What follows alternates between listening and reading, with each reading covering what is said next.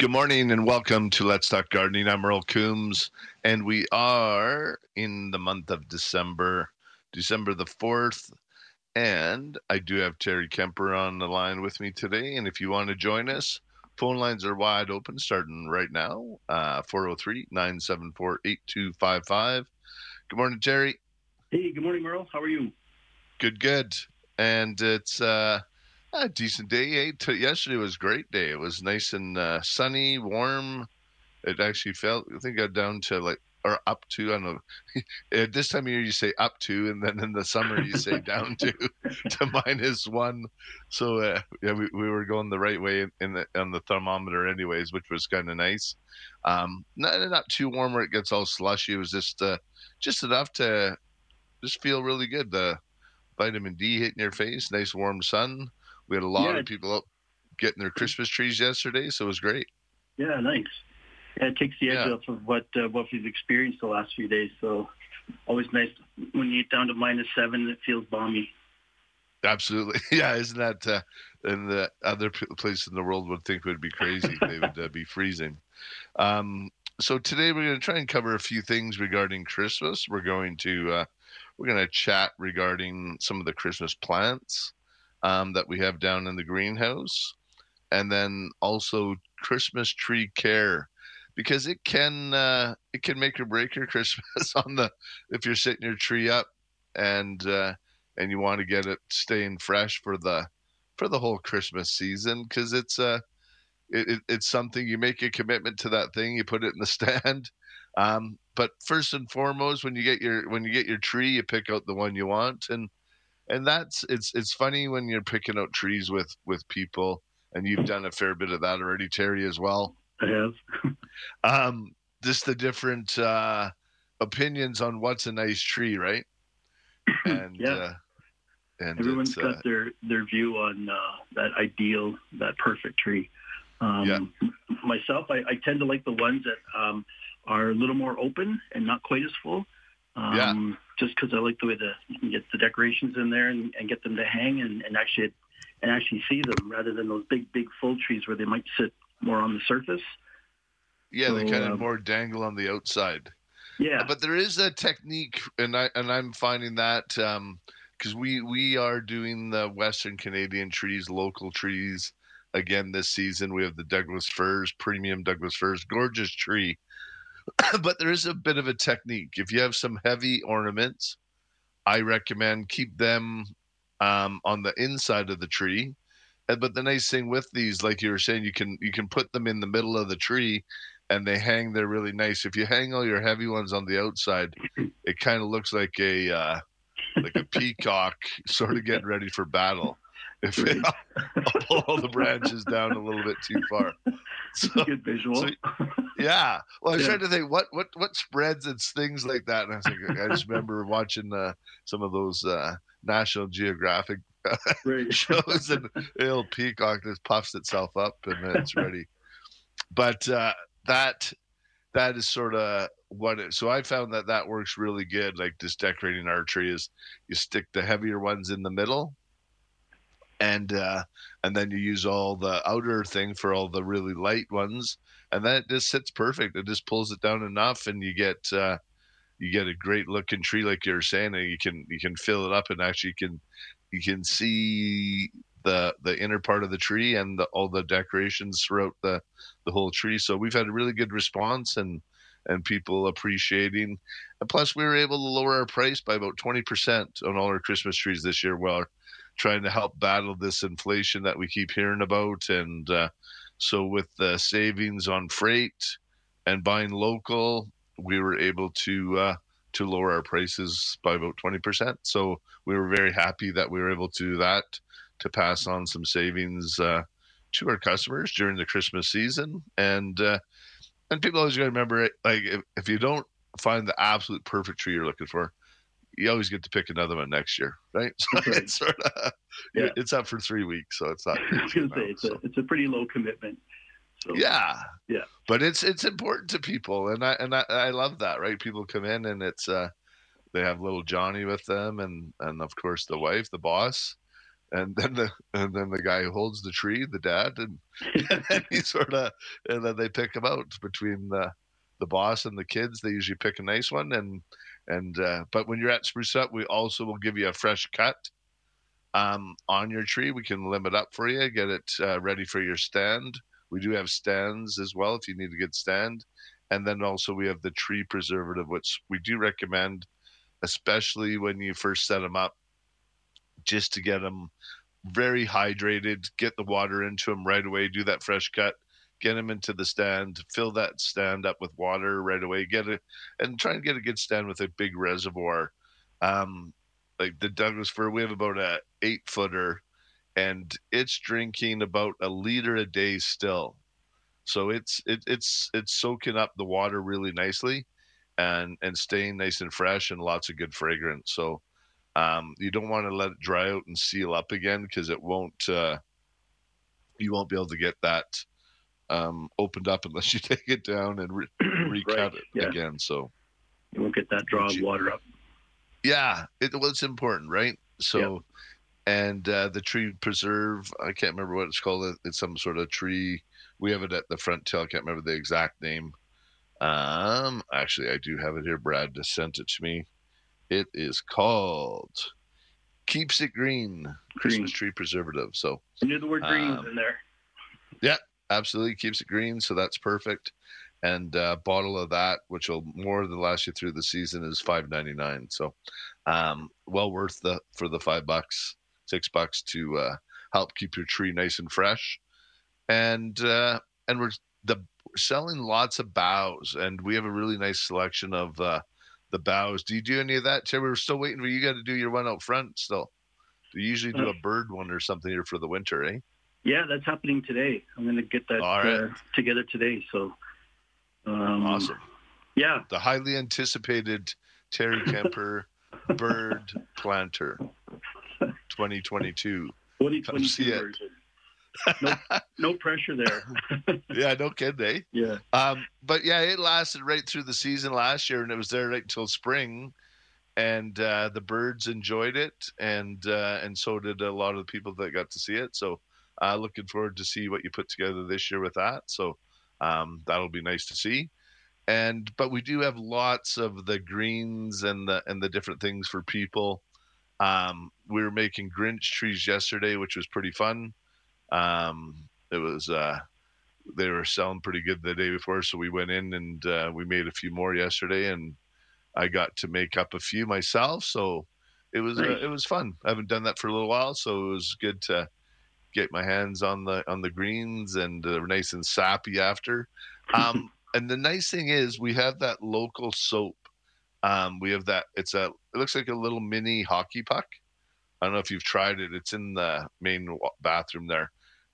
We kind of just have it off to the side, but it's made by a local company, and it's like a little hunk of charcoal soap. Man, does it take the sap off? Unbelievable. Like it's like a little scrub brush and soap all in one. Oh, really? And yeah, it's okay. No, I haven't tried that yet, but I'll have to check that out. Yeah. So after, don't wear no gloves today, Terry, so you get some good sap on your fingers. All right. And I'll take a before and after picture. That. Yeah. And then you can try out the soap and get that sap off. But again, we do try to find as much local things. Like we have 2 or 3 kinds of birdhouses locally made as well. So wherever we can. And then we have a lot of the bird feed things for the season, the wreaths and some of the stuff for the bird, again, locally made. And our supplier of our bird seed is local Alberta as well. So it's sometimes a little harder, but we are finding those good local companies to work with. And again, just trying to help out with some of the freight costs. And one thing I'm really finding is that the quality is really high.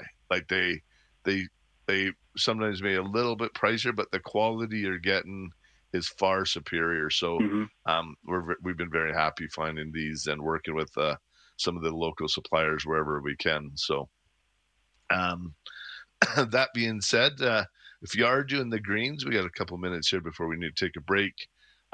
Same thing, if you pick out your cedar, your pine, some fir. I like to lay it out. We had a lady in yesterday. I think she bought like 400 feet of the rope. And I said, do you have Wilt Proof at home? She was absolutely, because that's a lot of work to get that in the house and then to have it dry out on you. So, and she already had a plan. I suggested this, lay it out on a tarp or old newspaper or an old sheet or something, lay out your greens and a little bit warm outside in the sun when it warms up a bit. Give it a really good soaking with Wilt Proof. And that's that anti-desiccant that we recommend for our cedars, boxwood. And it works great for your Christmas greens. Yeah. It's like lip balm for your evergreens and also for all your tree, fresh cut browse and cedar rope and all that kind of stuff.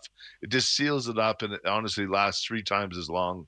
And then you don't have to worry as much about that drying up inside the house. Because when you bring that in, that cedar, there's no way you can water like the rope or some of the things. Some of the pots you can do, like the Grinch tree that we were making, we have them sitting in a pot with Oasis, which holds the water. And then some of our bigger ones, we use soil. So you can use that as well, which will keep feeding them through. But typically you freeze them in outside and then they stay fairly fresh. But when you're bringing them in the house, and we do wilt proof all of our arrangements for you before we send them home with you. Right after we make them, we give them a good spraying of the wilt proof. So they are treated with that to ensure that they last as long as possible throughout the season. So anyways, all kinds of, are you going to put any evergreens outside, Terry, or? Yeah, I'm going to have a couple by my back door there. Haven't put them together yet, but was waiting for a bit of a break in the weather, and I have that now, so that might even happen tonight. Yeah, no excuses again, right? No. Don't get it. There's only so much time too, right? It is December. Keep running out of those. Yeah, it is. Yeah. You know, we round especially the corner into December, and then it's like go time, right? So yeah, we don't have much time to procrastinate on this one. No. But we can't procrastinate any longer. We do have to take a break. If you want to join Terry and I, we will be here taking your calls and texts. And you can text us or call us at 403-974-8255. You're listening to Let's Talk Gardening on 770 CHQR. Welcome back to Let's Talk Gardening. And Let's Talk Gardening is brought to you by Spruce It Up, Calgary's Christmas destination. Spruce it up, green it up, prune it up. We got you covered. And it is like a little Christmas wonderland down there today and for the next couple of weeks, which is awesome. Enjoyable. Lots of people commenting on how nice it smells, like when you're outside in the tree lot there, especially when it warmed up a little bit yesterday. It just that fragrance just oozes out of those trees, which is kind of nice. Yeah, it feels really nice. Feels good.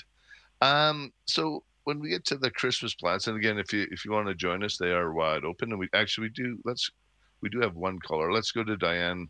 That we won't have to make her wait while she is on the line. Good morning, Diane. Good morning, fellas. How are you today? We're doing great. I was down at your Winter Wonderland a couple of weekends ago, and it's just like being in a little fairy world. It's just beautiful. Yeah, the team has done a really, really good job again this year. So we're decorated so lovely. Yeah, we're very proud of what they do. They do a nice job. They sure do. And we do. Santa and his reindeer are coming to visit us next weekend. So. Oh, really? Oh, yeah. Have to check that out. So we do have our photos ready. And yes, nice. Yeah, my question we're good down at Spruce It Up. We're the only place he brings his reindeer with him. So. Oh, is that right? I hope he got reindeer food out as well. Yeah. Yeah, so. Good. Well, my question today is, I planted some double tulips early blooming across the front of my house, and the squirrels dug them all up the next day. Now, I don't know if they sit there and watch you do it. Somebody told me they can smell them.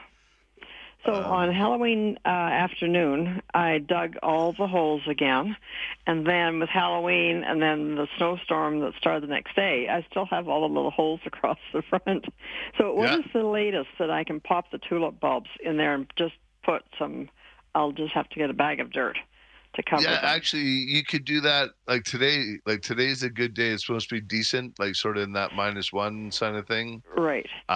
You could totally do it. If you already have the holes there and they're sitting there, pop them in, get a thing of soil like you were saying, a bag of soil, and then just cover them up. Okay. Yeah, right now absolutely. It's covered with the first snow that we had was hard.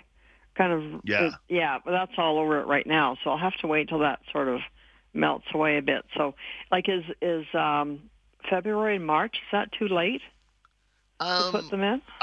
You probably could if you get an opportunity, because they just need a certain amount of. Terry, do you know what sort of the time frame? It's sort of like at least 10 to 12 weeks or something. Yeah, it's in that 12-week period, so it would all depend on how you were storing the bulbs, Diane. They're in the basement in the dark. Basement in the dark, so laying like on the floor kind of thing. So, yes. Yeah. So I'd say they should be fine, but it'll just be a matter of trying to time it so that you can get out in the spring there early and get them in. If you were able to, I'd still try to get them in outside there. Okay. And you can buy these little strips of black plastic that have little pokey things all across the top. So the plan is to put that in first and then the dirt on top. So if the squirrels start digging, they'll run into these little spiky things. Yeah, I've seen those. It's sort of like, and they point upwards. Exactly. You can also spray your bulbs with Bob-X. Oh, okay. Spray the bulb itself. Yeah. Oh, okay. That's a good idea. Yeah. Yeah. Good. So you can try that. But if it's frozen in, they're going to have a hard time digging them up as well. Exactly. And, except with the new dirt and it'll be loose, they can just get in there. Yeah. We've got about give it a little, just don't soak them, but give it a little bit of water so that way they freeze in nicely. Okay, that's excellent advice. Perfect. Yeah. Thank you. But I would even try and, if you know where your holes are, I would shovel away the snow. Oh, okay. If you can, if it's not too hard.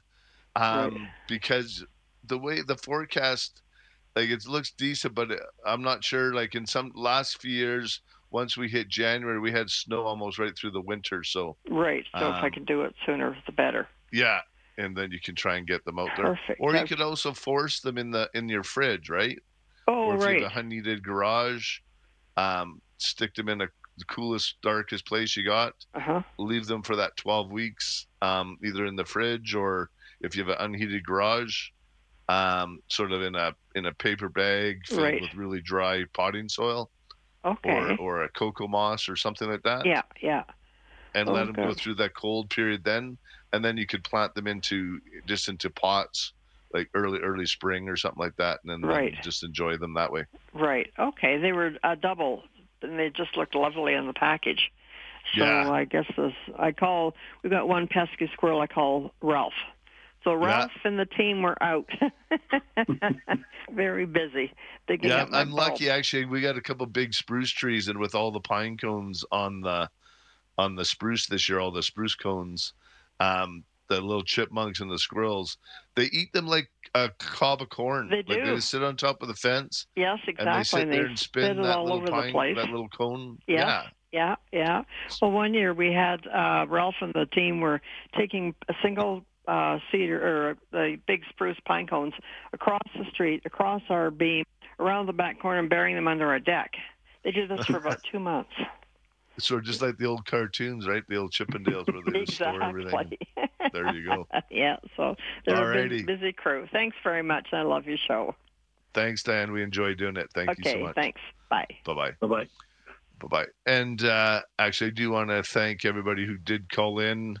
On Friday there, we had the pledge day, and I was down there for an hour, and we had a couple people call in challenging our listeners, and which was nice. So that was good, and I know they beat their goal of over $200,000 raised. So that was a great day for that. So lots of small charities will benefit from pledge day on Friday there. So which was great.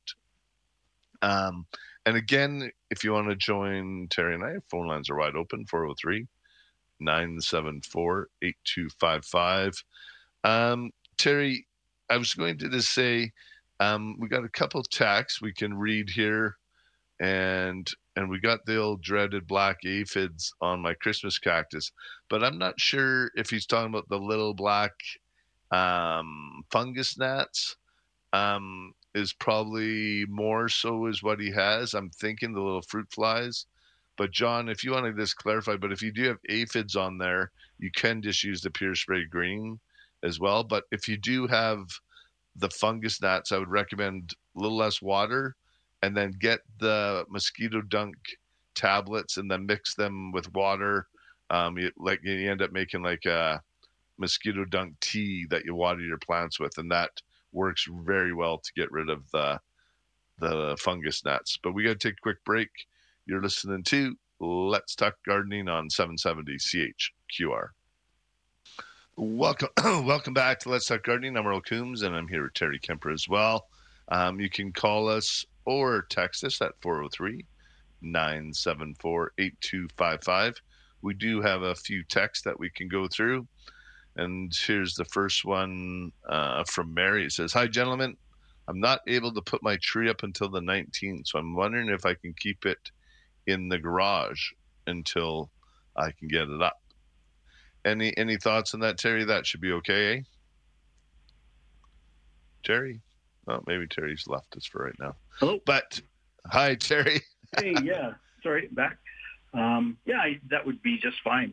Just keep it in the garage in that cool area, and then give her a fresh cut on the 19th, and you should be just fine.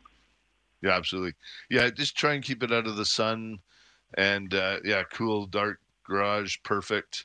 And then you should be able to get it up and have it looking gorgeous. So good luck with that. That should be totally fine. And here we got another text here. "Can you repeat what you use on the cedar boughs when using it for indoor decor?" The product we use for there it's called Wilt Proof, and it's an antidescant, and it's also one that we recommend for outside on our tender evergreens like cedars or boxwood. And you just spray it on. You got to do it when it's a little bit warmer, so if it gets really cold, you might need to lay down a sheet or some sort of paper down on the ground in the house and spray it and soak it in that way. If it's on a warmer day, you can get outside and give it a good soaking and spray all the foliage, let it dry, and it'll add 3 times the life to your greens that you're going to bring inside for the Christmas season. And I got one here for Terry. It says, "Hello, could I plant my garlic now? Would it be like the tulips with the lady that she was talking about earlier?" That's from Robin. What would you do there, Terry? What I would do there is I would try it and see. I have some garlic that I planted at home probably about 4 or 5 weeks before we had the ground was frozen. And then I also planted some here at the store in the front there in a few spots. Yeah. In just a few days before we got some real cold weather and had a hard freeze. So I don't think it would be much different than the stuff I planted at the store. So I kind of have a bit of an experiment going on. I'll see how the stuff that I planted at home does and the stuff that I planted here. So. Okay, but if she was able to do a hole in the ground, would she be able to do that today, you think, still? Yeah, try and dig maybe a little bit bigger hole in it. She might have to bring, if it's frozen, might have to bring some of that soil inside overnight. But then you could certainly come out the next day, put a bit of that thawed soil in the hole, pop your garlic in, and then the rest of your soil on top. And, I think it should be just fine. Yeah. But might come up a little bit later, but I would try it and see. Yeah, I believe the ground's probably fairly frozen. I've been out digging, but it's been pretty cold for a bit. So it all depends on how frozen the ground is, and if you can, if you're able to dig a hole. If you can get up maybe close to the foundation, I would try digging in that area there, just because you can get a little bit more time with that part of your garden not freezing. Yeah, absolutely. Yeah. Yeah, that's always the challenge is getting it into the being able to establish a hole in the ground and being able to cover it up with some good soil. And if you don't have any thawed, you can pick up a bag of topsoil if you needed to and thaw it out, and then use that to cover your garlic as well. Actually, I haven't looked into growing garlic inside. I would imagine you could do that as well. But it would need to go into some sort of dormancy as well, I'm assuming. Yeah, it's going to be that period of cold for sure. But yeah, it might be able to do the same thing as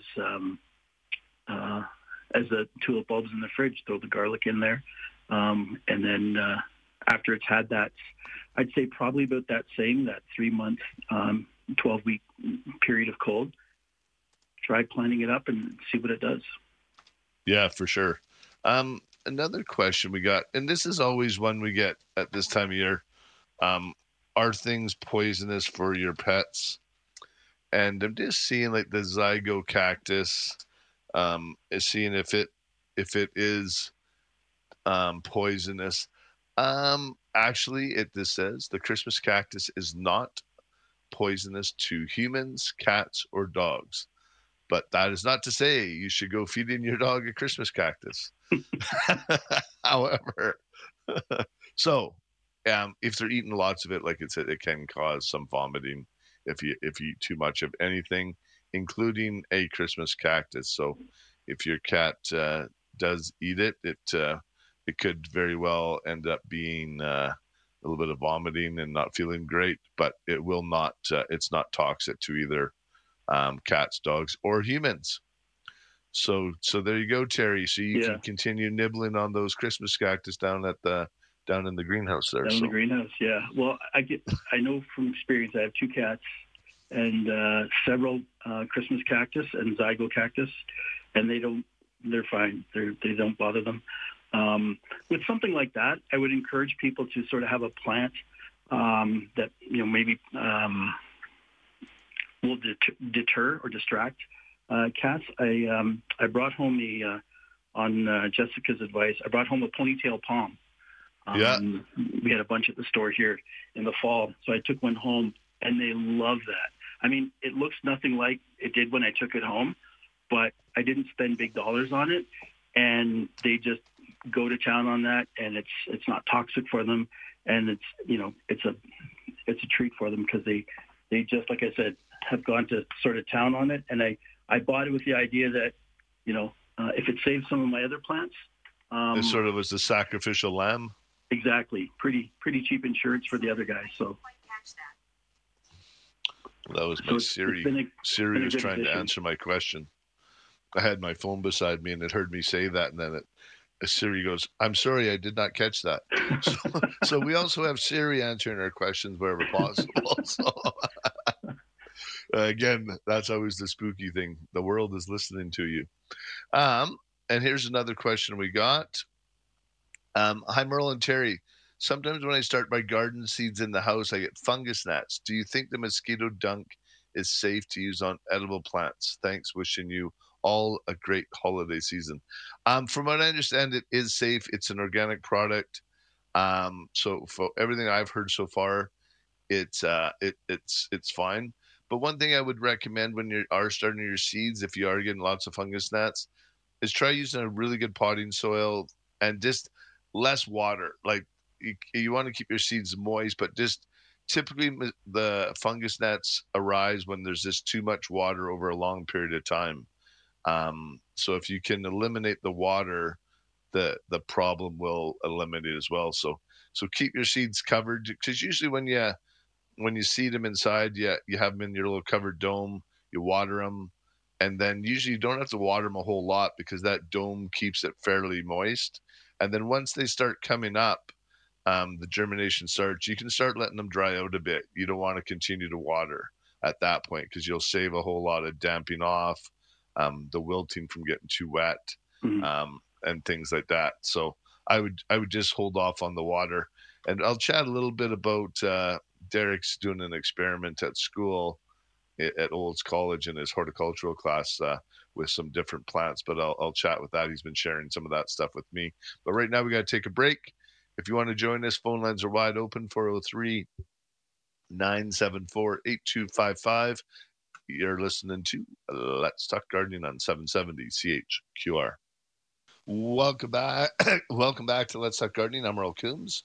And I am here with Terry Kemper. If you'd like to join us, phone lines are wide open, 403-974-8255. 974-8255. And I do, there's a couple texts here that we'll touch on quickly. I tried to dissolve the mosquito pucks in cold water to use on my plants before I brought them in and had no luck dissolving it. Does the water have to be warm or hot? I don't think it has to be hot, but it does take a bit to dissolve. Like it just doesn't dissolve instantly. So it kind of like a percolating tea bag. It takes quite a while. So if I put it in there the day before, just let it sit in your water jug, it'll slowly dissolve, sort of like a bromine tablet that you use in your pool or hot tub, something like that, where it just slowly, it just doesn't, and so as you water and fill up, you'll continue to get effective product coming out of the mosquito dunk, because typically you put them right into your pond and into your water features, and you don't get and that's definitely not warm or hot water. So I just think it's a bit of a slower process, and it's just a slow dissolving process. Terry, have you used them at all, the mosquito dunks? I've not, but I've seen them use them in the greenhouse here, and I think they don't. You get a bit of mileage out of them. Like they don't necessarily need to dissolve completely, from my understanding. Yeah. If you're going to use them, maybe drop it in that water overnight, but don't expect it to completely dissolve. And then after you've brewed that tea overnight, call it water your plants with it that you're trying to treat for the fungus gnat. And then I think you can even take that mosquito dunk out, dry it out for the next time. Just my understanding of it. Yeah. Yeah, let it soak in there for that, Ken, overnight, and then utilize that batch, and then pull it out, just put it back in the little Ziploc bag that we gave you when you picked it up. And then you can, the next time you need to use it, you can water again with a new batch of tea. Because you got to remember, like those mosquito dunks are made for like a pond or a like smaller water feature. So it's meant to treat like 500 liters of water or whatever, something like that. Yeah. Yeah. So not just a water can. So that'd be just overkill. So that is the process for sure. So it should help out. So actually I'm glad we chatted about that, because we do talk about that quite a bit on there. And here's another text regarding wilt proof. I'm trying to keep my lemon citrus tree over the winter in my house. Is it a good idea to use wilt proof? You shouldn't need to at all. Like, I have a lemon tree that I've had for 4 or 5 years now. I put it outside usually from June 1st till September, out on the patio, bring it inside. It does go through some leaf drop every so often, and sometimes it's by my fault of underwatering or just change of temperature. They will sometimes drop their foliage, but it's usually they rebound really quite quickly. I just continue to fertilize my lemon tree either with 20-20-20 or 30-10-10. They do like those too. And if you find it's suffering a bit, you might want to use a bit of the Rage Plus on it to get it back up and healthy and get the roots going. And if you've had a bit of issue with that, but I don't think the wilt proof would do a whole lot to help out, because they should be totally fine on that, in my opinion. Anyways, what do you do with your lemon tree for fertilizer through the winter, Merle? I still fertilize her once a month, so with the 20-20-20. You do, eh? Okay. Yeah. Or 30-10-10. I know with lots of house plants, they say, back off on the fertilizer through the winter, but I've never grown citrus, so I'm not sure myself. Yeah, and I still, even on all my plants, I know they say not to fertilize a whole lot. I definitely cut it back. Like I sort of do a half dose throughout the winter, but I continue to feed them through the winter a bit. I just find they seem to like that. They do quite well, and continue to get a little bit of food, because my lemon, they do like that higher nitrogen, a little bit acidic fertilizer, and I was getting a bit of yellowing, and I give them a couple of shots of the 30-10-10, and they just perk right back up, and the color filled back in on the tree onto the leaves, which was totally good. Oh, I see. She actually just retexted again here. I meant to ask about a lemon cypress tree, but it came out lemon citrus. Darn Surrey. Yes, the Surrey is interfering everywhere. And this is Lucille. So, yeah, you could use it on the cypress, but again, in the house, there, you shouldn't need it because it's a live plant in your water. But yeah, it probably wouldn't hurt it for sure because they tend to dry out a bit. So, give them a shot of the. I wouldn't go crazy. Like give it a good spray, and with the Wilt Proof, let it dry out, and then you should be fine. Shouldn't hurt it, eh, Terry? No, I wouldn't think so. Yeah, it should be just fine with a shot of Wilt Proof there. Absolutely. All right, we got to take a quick break. If you want to join us after the break, phone lines are wide open: 403-974-8255. You're listening to Let's Talk Gardening on 770 CHQR. Welcome back to Let's Talk Gardening. I'm Merle Coombs, and I'm here with Terry Kemper. And we are just discussing, again, the mosquito dunks, as well as whatever else you'd like to chat about. 403-974-8255. And, again, I'm always very appreciative of our team down at Spruce It Up. We got a couple texts from Jess, who looks after all the ordering down in the tropical house, brings in all those gorgeous plants. She was just giving me a few more little details on that.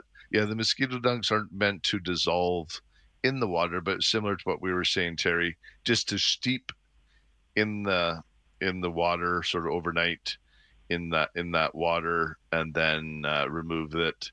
And use it for that batch, and then the next time you need it, you put it in there and let it steep again, and then you're good to go. And that should help with any of your fungus gnat issue that you're going to have. But again, some of the preventative measuring is less water, and then I always run my fingers through the soil in most of my house plants on the bigger pots. Just stir it up a bit, like this sort of like a quick cultivation. And I find that really helps with aerating it out, and this removes any of that crust and just help break it up. Just give it so if you don't like to stick your fingers in there, you could just use like a fork or something like that, or whatever you have. I always just like to run my fingers through there quickly and stir it up, remove if you have any dead leaves or anything in there at that time, pull those out and give it a little stir up that way. Couple other things that at Christmas is we have the amaryllis, and it's probably one of my favorite Christmas plants. It's just I just love the color, and with any of the bulbs, I just find you that's where you get the real vibrant colors with your amaryllis. And I think we haven't had as many amaryllis collars this year. I think we finally maybe. We've talked about it a lot, so people are understanding, and hopefully, it's a fun process to get them to come back.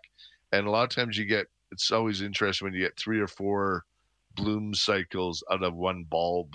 And as it gets older and larger, you'll find that you'll get 3 or 4 shoots come out. And when you just think it's done, all of a sudden this sends another one back up, which is, it's always just rewarding.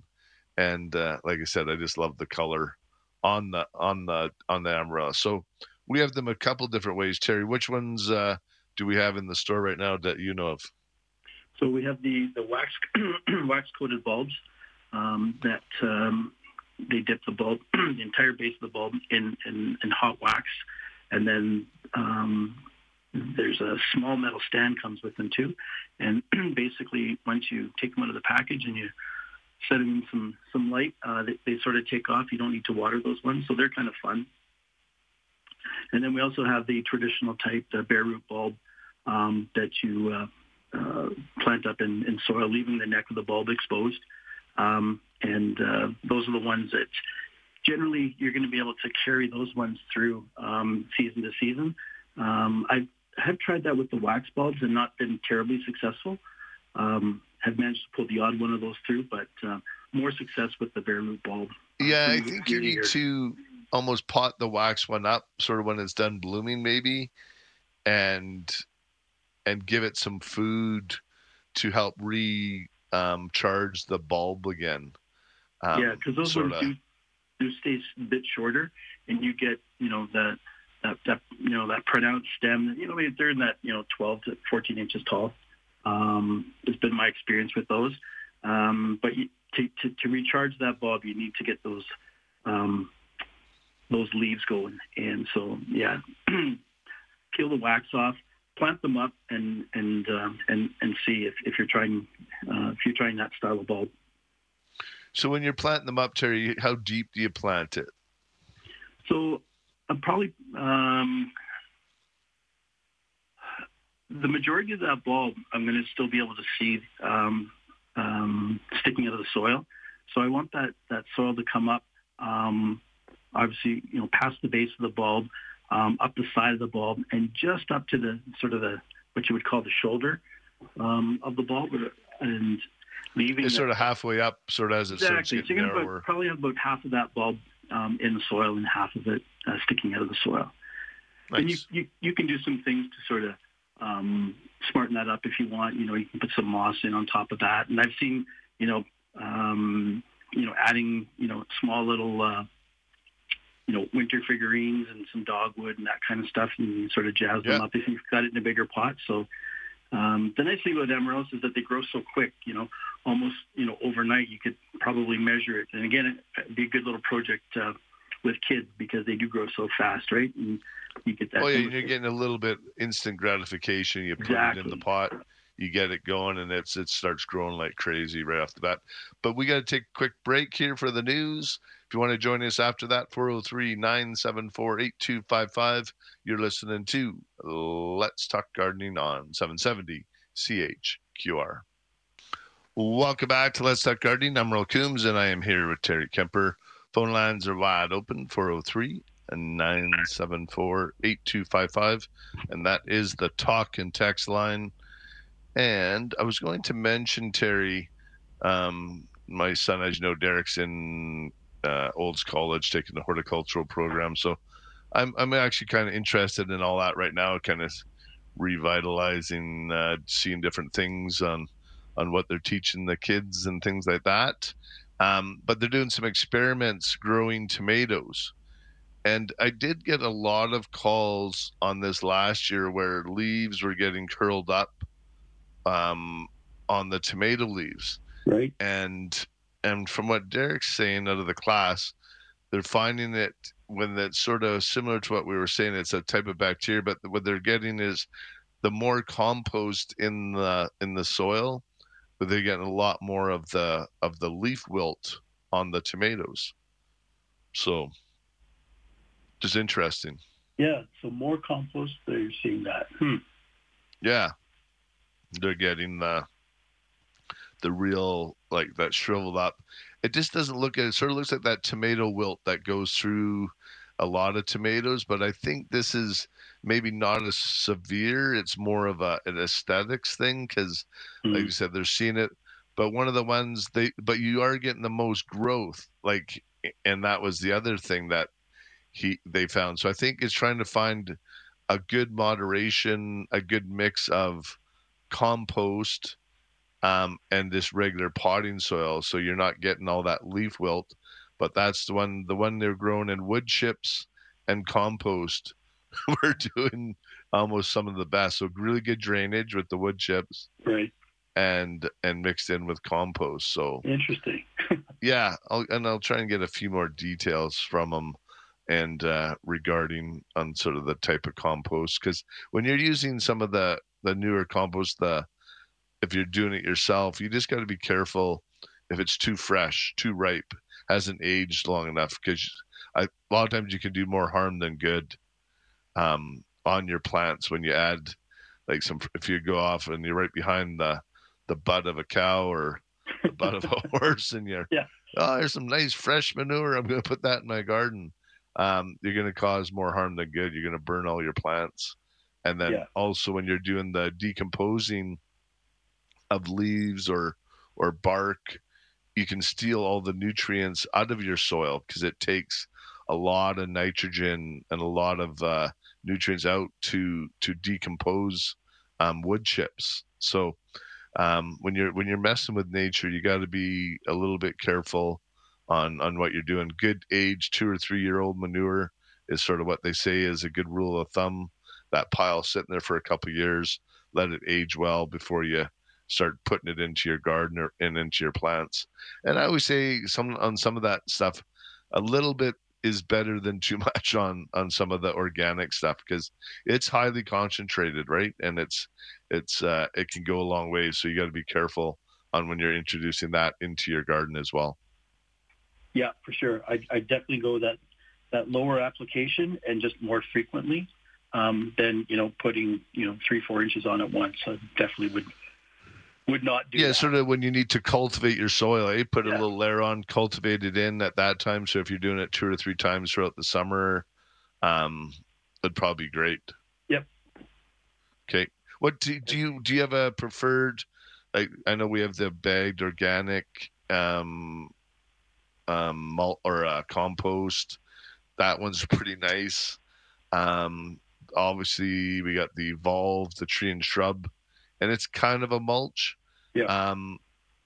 And then a big area is we were using our Green It Up bulk product and using that to cover up, and that's a mixture of soil and with horse manure off the racetrack up north. So that one performed really quite well as well. Yeah. When it comes to soil amendment, I tend to, my go-to is sea soil. I've used it for so many years and I love what it does. I love the results I see from it. And so I usually try to have a bag or two of that in the garage at all times. And if I'm out planting something, I'll throw some in a pail and then just add it in with the area that I'm working, scatter across the top. Yeah. And especially like how with my latest toy with the auger and using the augers in the garden, how it sort of, it takes a lot of that work out of it. So I can auger the holes and then come along, scatter a handful of compost or sea soil around each hole and plant. Yeah. And yeah, it does a great job. Well, it's nice when you're using the auger because it does grind the soil up really nicely, and it almost creates like a screened loam. So if you grab a handful of sea soil and the pile around the hole that you just augered out, you can mix that soil in with the compost, the sea soil, and then mix it back into your planting. That's what I always love when we plant trees. I do like using an auger wherever possible, because it just grinds it up nice, makes a nice hole, but it just gives you that nice soil afterwards when you're packing it back in. It just makes it nice to work with, and it just makes the job a little bit easier, and it gives you a nice, definitely a lot faster. It gives you that good sturdy a hole as well, which helps stabilize the plant or the hole, because sometimes if you go way too big, your tree sits in there and you the tree becomes really wobbly. So you got to be careful on that as well. Mm-hmm. If it doesn't get packed in and if you're doing a larger caliper tree as well. So we do have a couple callers on the line. Let's go to Pat. Good morning, Pat. Hello. Hi there. How can we help you? Well, I am right on the topic that you started with your sun and tomato plants. Okay. Last year, I had a whole lot of things going in and on in my life, and I didn't get my tomato plants in as early as usual.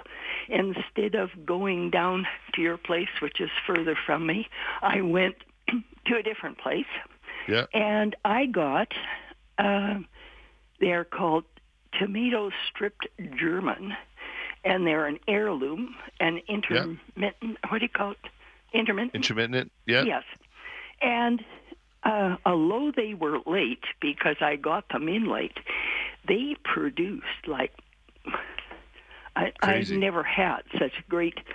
And they're kind of they're more like a what do you call the bigger tomatoes? Like the beefsteaks? Yeah, they're more like a beefsteak. Yeah. And I saved the thing that came out of the pot, And I think they really, really work well. And I'd wondered if you'd ever grown them or know anything about them.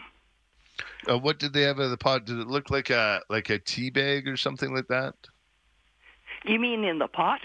Yeah. What it looked like is the people that they had hired to water them hadn't.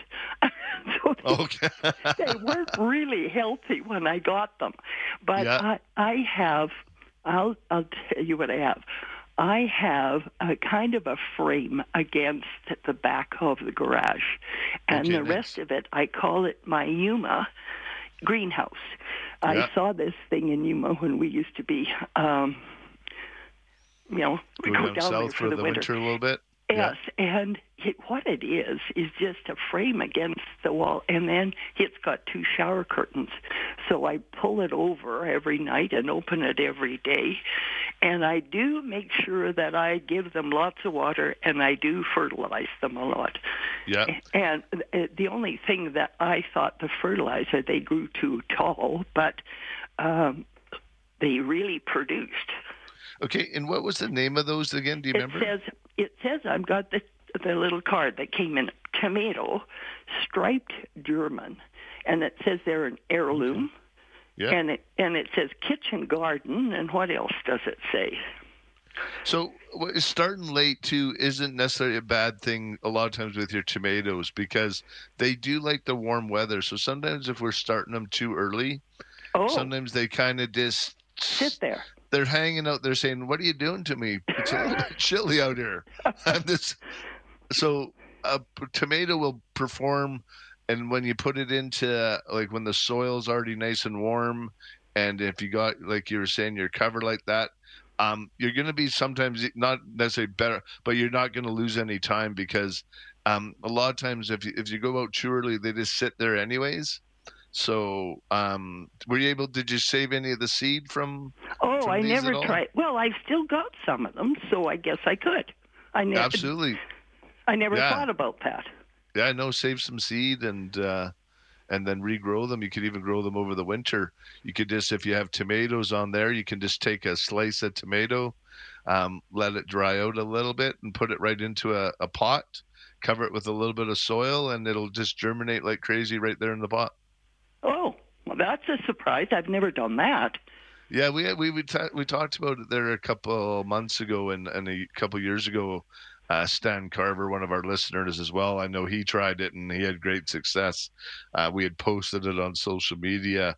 And if you just take sort of thin slices with the seed layers and you just lay it on top of the soil and then just cover the soil a little bit, you could also do it the other way. You could pull the seed out and let it dry out and do that way. But they've... that works if you just take the slice of tomato, put it right into right on top of your soil, cover it with a little bit of soil, and just cover that with a little bit of saran wrap. It'll just germinate like crazy. Make my own little greenhouse. There you go. Okay. Well, I was just interested if you'd ever grown that particular kind. That one I don't remember growing, but we do carry a lot of the heirloom tomatoes. And so I will definitely, I wrote that down. I'm going to see if I can get those into our lineup for next year because it sounds like a good one. So I'll see what I can do.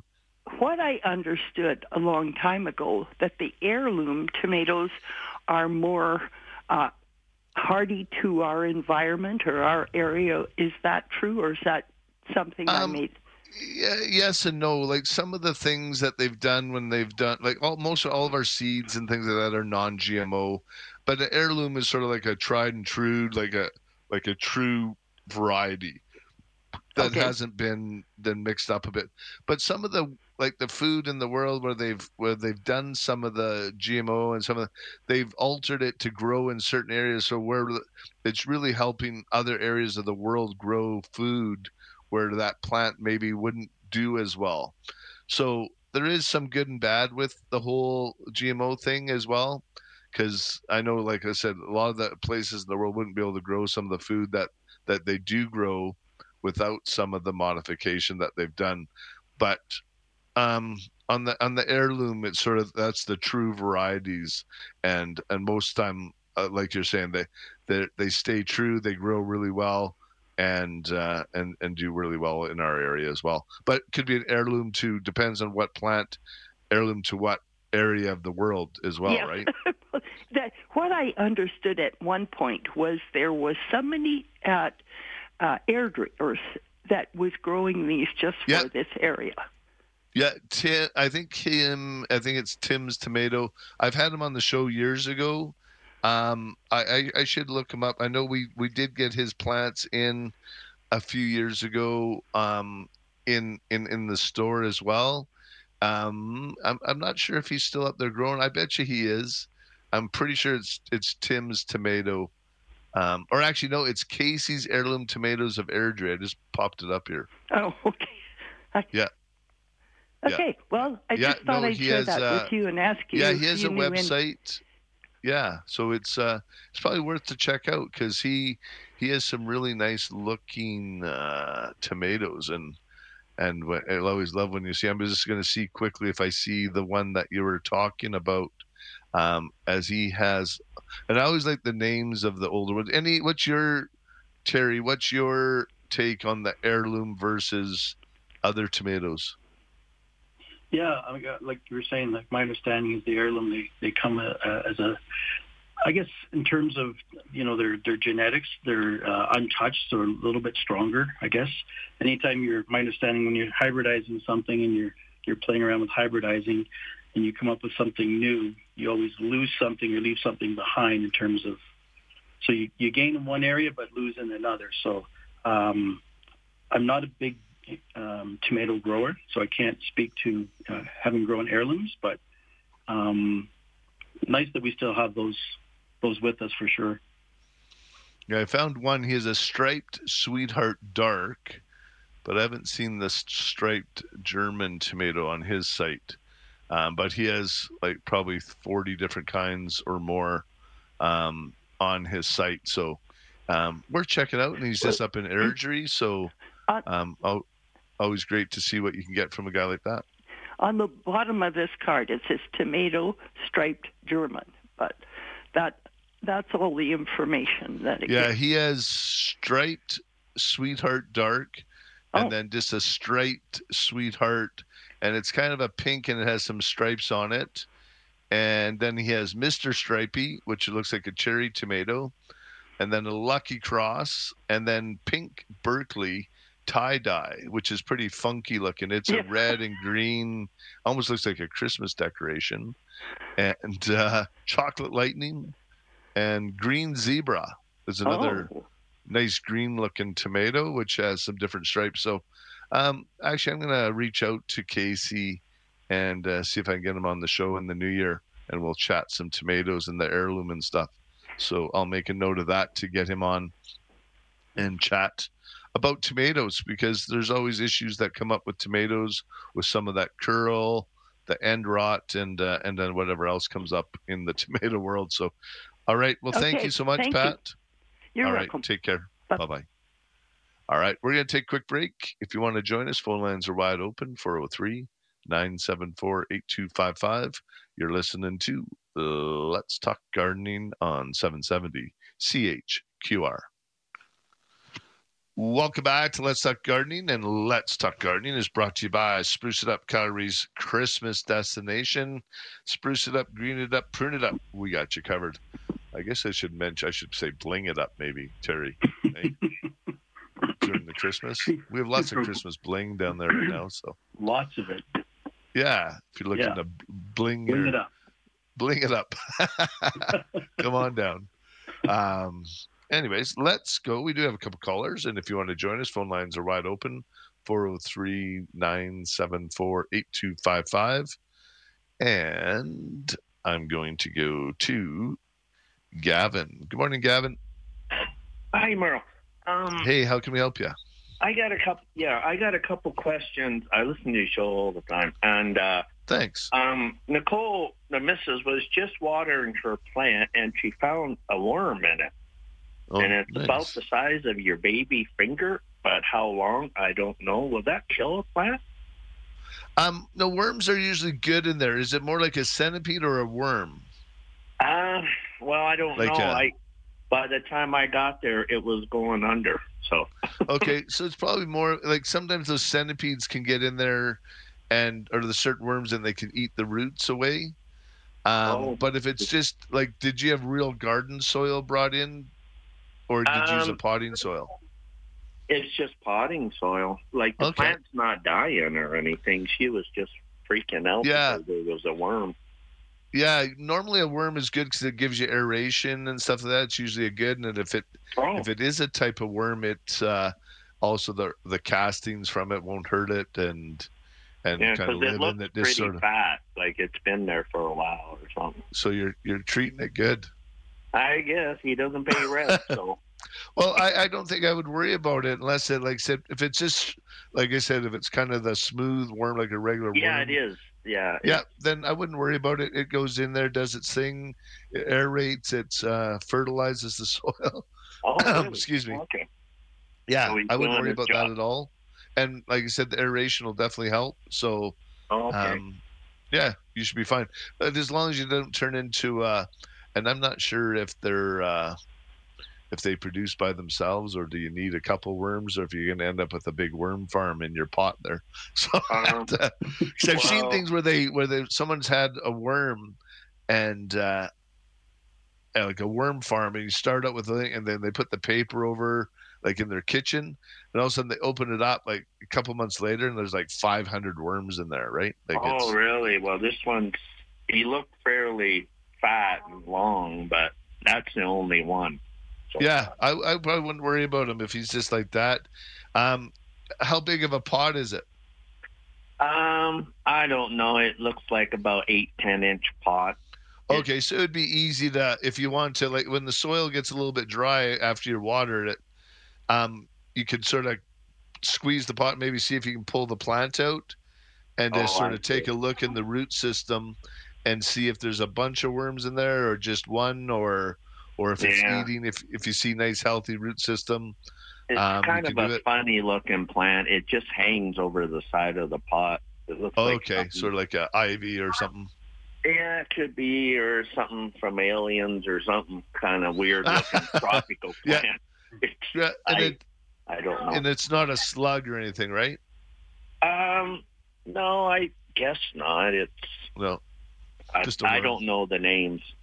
Yeah, I wouldn't worry too much about it, to be honest, Gavin. If it's just that, like I said, it's digging down into your soil, creating some nice aeration for you. Hey, it's all good. Sure. And my second question was, is that okay? Or yeah, no, go ahead. Oh, okay. I had a lemon plant one time last year, and old Jack, as soon as we transplanted him, everything just died. Like it just went like. Because I listened to you before and, you know, put him in a bigger pot because he was doing pretty good. And and then... Hey, Gavin, we're just going to put you on hold. I'm just going to take a break for news because there's a little bit of a longer answer we'll get to right after the break. And we'll talk about Gavin and his lemon right after the break.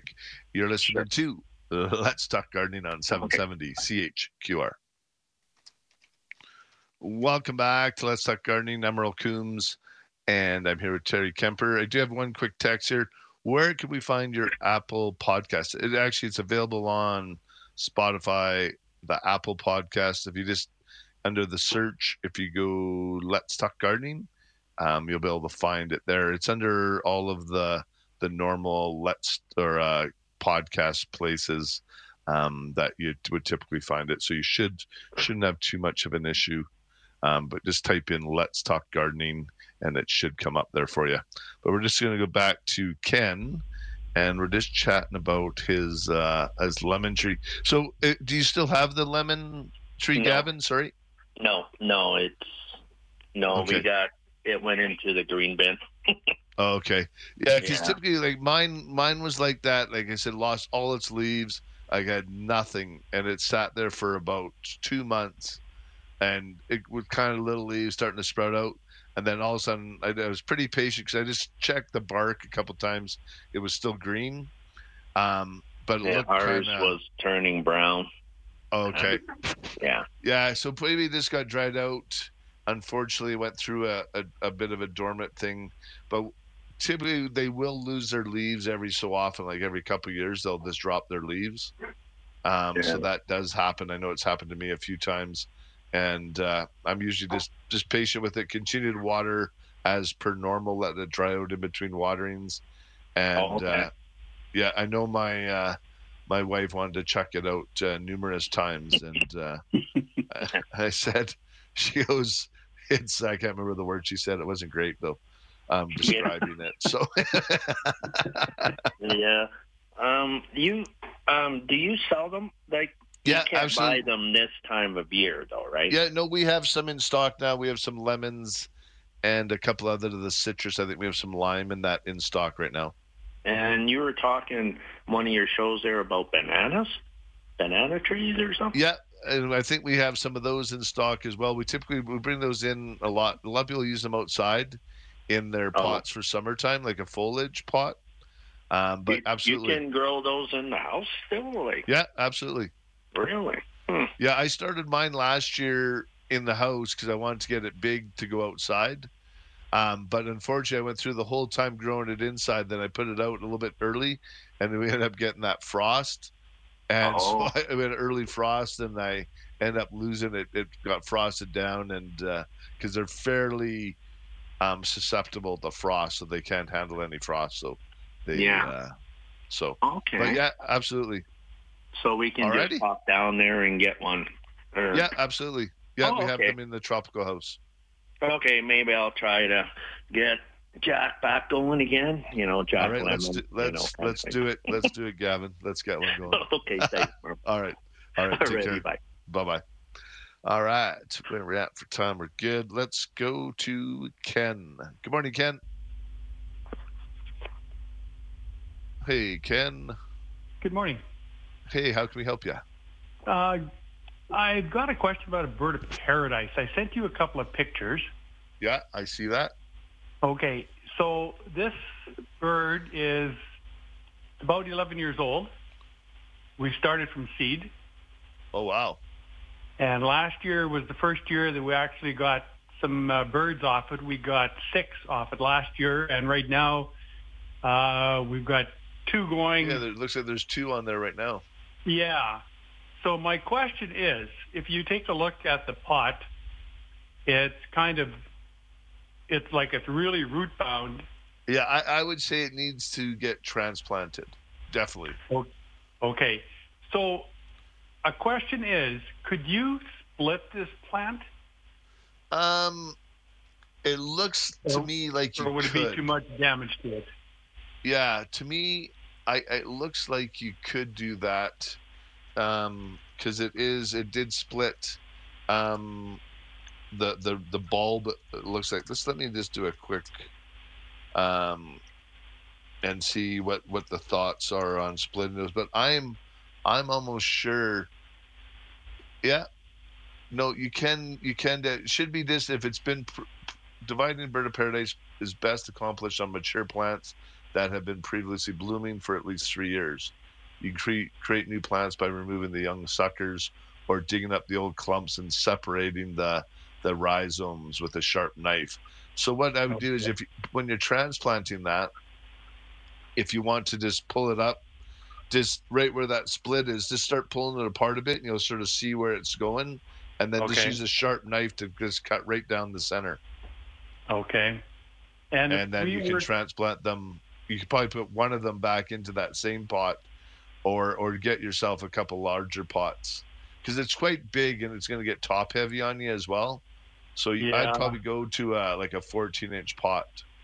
Actually, this is a 16 here now. Oh, really? Okay. It looks smaller in the picture. Sorry.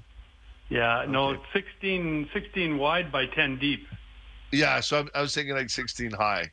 Like, so you want to go like 14-inch high pot. Okay. Yeah. Just to help stabilize. And so if you get to like a 14... or even a 22-inch pot, if you're going on the width, then that'll give you 3 or 4 inches on each side wider. You get yourself a good 20-inch pot then, and then you should be good. Then you should be good for a couple years. Okay. But it looks great, and especially from seed, that's a great job. But yeah, Well, and if you wanted, when you're doing the when you do the splitting, if you have any Rage Plus, you can use that or fertilize like a 15-30-15, and that'll help get the roots going. I use Rage Plus on it all the time. Yeah, so just use some of that because the roots look like it's oozing out of the pot, so it has a good root system. But the Rage Plus will help you do that and help prevent any transplant shock. Okay, great. Thank you so much for taking my call. Awesome. Looks good. Let me know how it goes. Thank you. Have a good day. All right, you too. Take care. Bye. Bye-bye. All right, and where are we at for time? We got to take a quick break. You're listening to Let's Talk Gardening on 770 CHQR. Welcome back to Let's Talk Gardening. And if you'd like to join us here, phone lines are wide open, 403-974-8255. And that is the talk and text line. Got to mention one text we just received from Rose. She sent us a picture of her gorgeous Hoya Cymosa, and the leaves she has going sprawling all over her living room, goes up the corner of the living room, all the way across the ceiling through the center of the house. It's probably has a couple 100 feet of wow. Branches. So pretty gorgeous looking plant taking over her living room, Terry. There. Yeah, that is quite a Hoya. Yeah, absolutely. I know they can go a little bit wild, but that one is certainly healthy. Absolutely, looks great. And let's go to the phone lines. We're going to go to Stephen. Good morning, Stephen. Yeah, I purchased food and items for seniors, and they've asked me again to pick up some birdhouses. Yeah, do you carry a variety of different prices for your birdhouses, or they start at $50 or $70 or whatever? Yeah, we have them. We have different price points for sure, and we have all kinds of different houses as well. And we have ones that are made. The majority of the ones we have are locally made here in Calgary and area. So they're handmade. Yep. So they can't be $20 or anything like that. I mean, no, they start at 50-ish and they go up to 100 and some, depending on the size and what's entailed. I know we have some grain elevator ones and they're at 90. And he's personalized them for different towns as well. Like he has High River. I know I got one for my wife. So yeah, definitely not the super, super cheap, but really, really good quality, and they're starting in that $50 range up to $120 or something like that. All right, then. Thank you very much. You're welcome, Stephen. Take care. Bye-bye. And if you have your Cowrie Hort discount card, you can get 15% off as well. We do honor that down at Spruce It Up. I'm actually pretty happy with a lot of the birdhouses we have. I love the cedar ones, and then the new ones we got with he has one that looks like the I'm trying to think what cartoon sort of has the house that has the wobbly roof on it. Terry, do you know what I'm thinking? No, I'm drawing a blank on with that. There's some fun ones out there for sure. Yeah, I mean, there's a couple that are kind of nasty. Like there's a couple that are really fun, yeah. Yeah, absolutely. No, and they're locally made. The bird flying into the cat's butt. That one's kind of funny. I like. Yeah, I like the one the cat looking over his shoulder. That one's fun. Yeah, that one's good. Let's go. If you'd like to join us, phone lines are wide open. 403-974-8250. Oh, yeah, Dr. Seuss. There we go. See, our listeners just bang. You just ask them, and they go. And also, wobbly roof. What did I say? I can't remember what I said. Something. Another question. I have mealybug on a very old Hoya. I've sprayed several times, and they just keep coming back. One of the best ways is with the Pure Spray Green, but also if you get some rubbing alcohol, and they need to get physically removed. Like if you can get yourself like a really soft Like we have these green gloves. They're sort of a leaf rubbing glove in the store, or if you get yourself some Q-tips, because they're typically, they get into the crevice of the leaves. So just dip it in a little bit of rubbing alcohol, and then just use your Q-tip and get in there and physically remove the mealy bugs, because they become very, like they lock on, and when they're coated with all that fuzz, that's done to protect them. I don't know, she says she's done the rubbing alcohol as well. The only other thing is if you can take it into a shower or somewhere where you have a hose attachment, can lay out some of the spots and give it a good blast of water. That works well. Or if you can wait to get outside on a warm day, if you're able to move it out, depends on how much. If it's that one if you have one that's growing all over your living room, that one will be a little bit tougher to do. But we do have a couple other products called Kills All, and it does about 20 different pests. If you have a spot where you can spray it, or if you need to cover it as you're spraying, like with a towel in behind, it's in an aerosol can. You can try a couple of those. We have the one for house plants, and try and do that. I know they can be a menace, and you need to do it sort of like this week, again next week, and the week after. Kind of with most of our pests, if you do it sort of 3 weeks in a row, you can get them looked after, because a lot of times they've laid eggs, or they have that protection mechanism in place, where it takes a bit of determination on your end also to get rid of them. It's not just a one and done spray and then that's it, especially like spider mites and aphids. It's usually a 2 or 3 spray event. Like I know my lemon tree had the spider mites, and it took me 3 sprays to clean it right up, and now I'm good in the house. I have no webbing or anything like that, but because they're so small, you don't see them, and they can become quite a pest. Anyways, we are going to take a quick break. If you want to join us after the break, we have a couple spots. 403-974-8255. You're listening to Let's Talk Gardening on 770 CHQR. Welcome back to Let's Talk Gardening. I'm Merle Coombs, and I'm here with Terry Kemper. And we were going to cover a couple of the Christmas plants, and we should maybe get back to that, Terry. Let's start with I would say probably the number one Christmas plant, the poinsettia. What are your thoughts on the old poinsettia, Terry? Yeah, I always love hauling one home and, kind of setting it in a prominent spot and enjoying it through the holidays. I don't have a go-to. I tend to sort of gravitate to the one that sort of calls out to me as I walk in there. Every year, yeah. I've brought home pink, white, red, sort of the model with the white and the red. So they're just, you can't beat them. They just have an instant focal point for whatever room they're going Absolutely. Into. Yeah. No, I tend to be drawn to more of the red ones.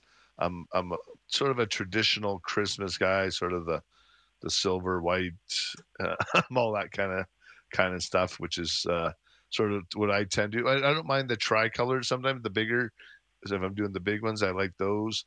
And then the pure white ones, because sometimes you get the white and they're kind of a cream color. Now we do have some of the Prinsettia, and they're like a pure pink and a pure white. Those ones I like. Again, I always tend to go for the ones where they're the pure colors. Like it's sort of, I like that sort of, where it doesn't look like it's been mixed into a blender.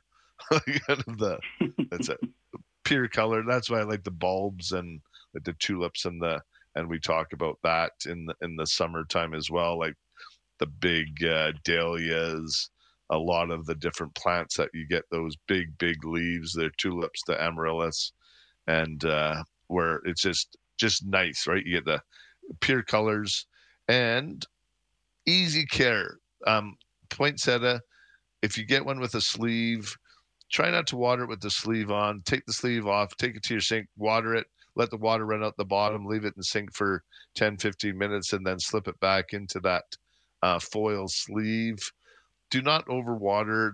That's the easiest way to kill a poinsettia is overwater. They are from the cactus family, so they can dry out a bit. So just let them dry out in between watering. Sort of the same rule of thumb with all our plants. They can go a little bit drier, and they'll tend to wilt, just start wilting a little bit, telling you when they need water. Just don't let them go too much. It's easier to add water to your poinsettia than take it away. If they get too wet, they get that poinsettia wilt going, and they're basically done. It doesn't take long for them to kind of just rot from the stem. And then we go to our Christmas cactus, which is a great one. And most of our Christmas cactus that you see in most of the stores and that are available are actually, they call them a Thanksgiving cactus, because more in the lines of the American Thanksgiving, which is at the end of November. That seems to be, they're on that cycle, sort of the start of the holiday season in the U.S. And that's sort of the most of the ones that we get. They just propagate much easier. They're a more durable plant. The true Christmas cactus has more, all the corners are rounded, and they don't perform, they don't propagate as well. So when we do get the true ones in, they tend to be a little bit more expensive as well, because they're a little harder to grow, to get going, and they're just not readily as available. So typically what you're seeing is the Thanksgiving cactus / Christmas cactus, but all the same, they look phenomenal, and they're quite easy. Do you have any of those going, Terry? Yeah, I got 2 or 3 of those. Okay, what do you do? We keep them in a east-facing window, so fairly bright light for the morning. And live in an older house, so the room is typically on the cooler side. But other than that, I mean, they're pretty easy care. We've got them in clay pots, so I think that helps a lot with maintaining the right level of moisture in the soil. But the one is just finished probably a month ago. It was just phenomenal. The Christmas cactus is the bigger of the bunch, and it's hasn't bloomed yet, so it's next. But I was going to point on that out on that. We've just Lisa's just posted a blog on our blog about the if you're unsure about what you've got, either a Thanksgiving or Christmas cactus. Yeah, I would encourage people just have a look there. Posted a nice article that sort of has some care instructions and easy identifiers if you're unsure of what you got. Okay, awesome. Yep. Yeah, and that's and Lisa looks after all of our social media. She does an awesome job. Does a fantastic job. Yeah, getting all kinds of information to everybody, and which is great. And I was chatting with her yesterday about just collaborating on some shows for us, Terry, to get some guests on over the winter. And if anybody has any thoughts on things or topics that you want us to cover over the winter, send us an email either to info@siugc.ca or message us over social media on Instagram or Facebook or whatever. And you can reach us over our website as well. If you have any topics that you want us to cover or guests that you'd want to get us on, I want to get the Bonsai Society, Casey's Tomatoes. I'm going to get Sheldon from Evolve, which does the Rage Plus, and that'll give us a good start. A few things, but like I said, if you have any thoughts, we'll do that as well. But we got to get going. That's it. Thanks for everybody. Thanks, Terry. All right. And we're going to get our garden on right here next week on 770 CHQR.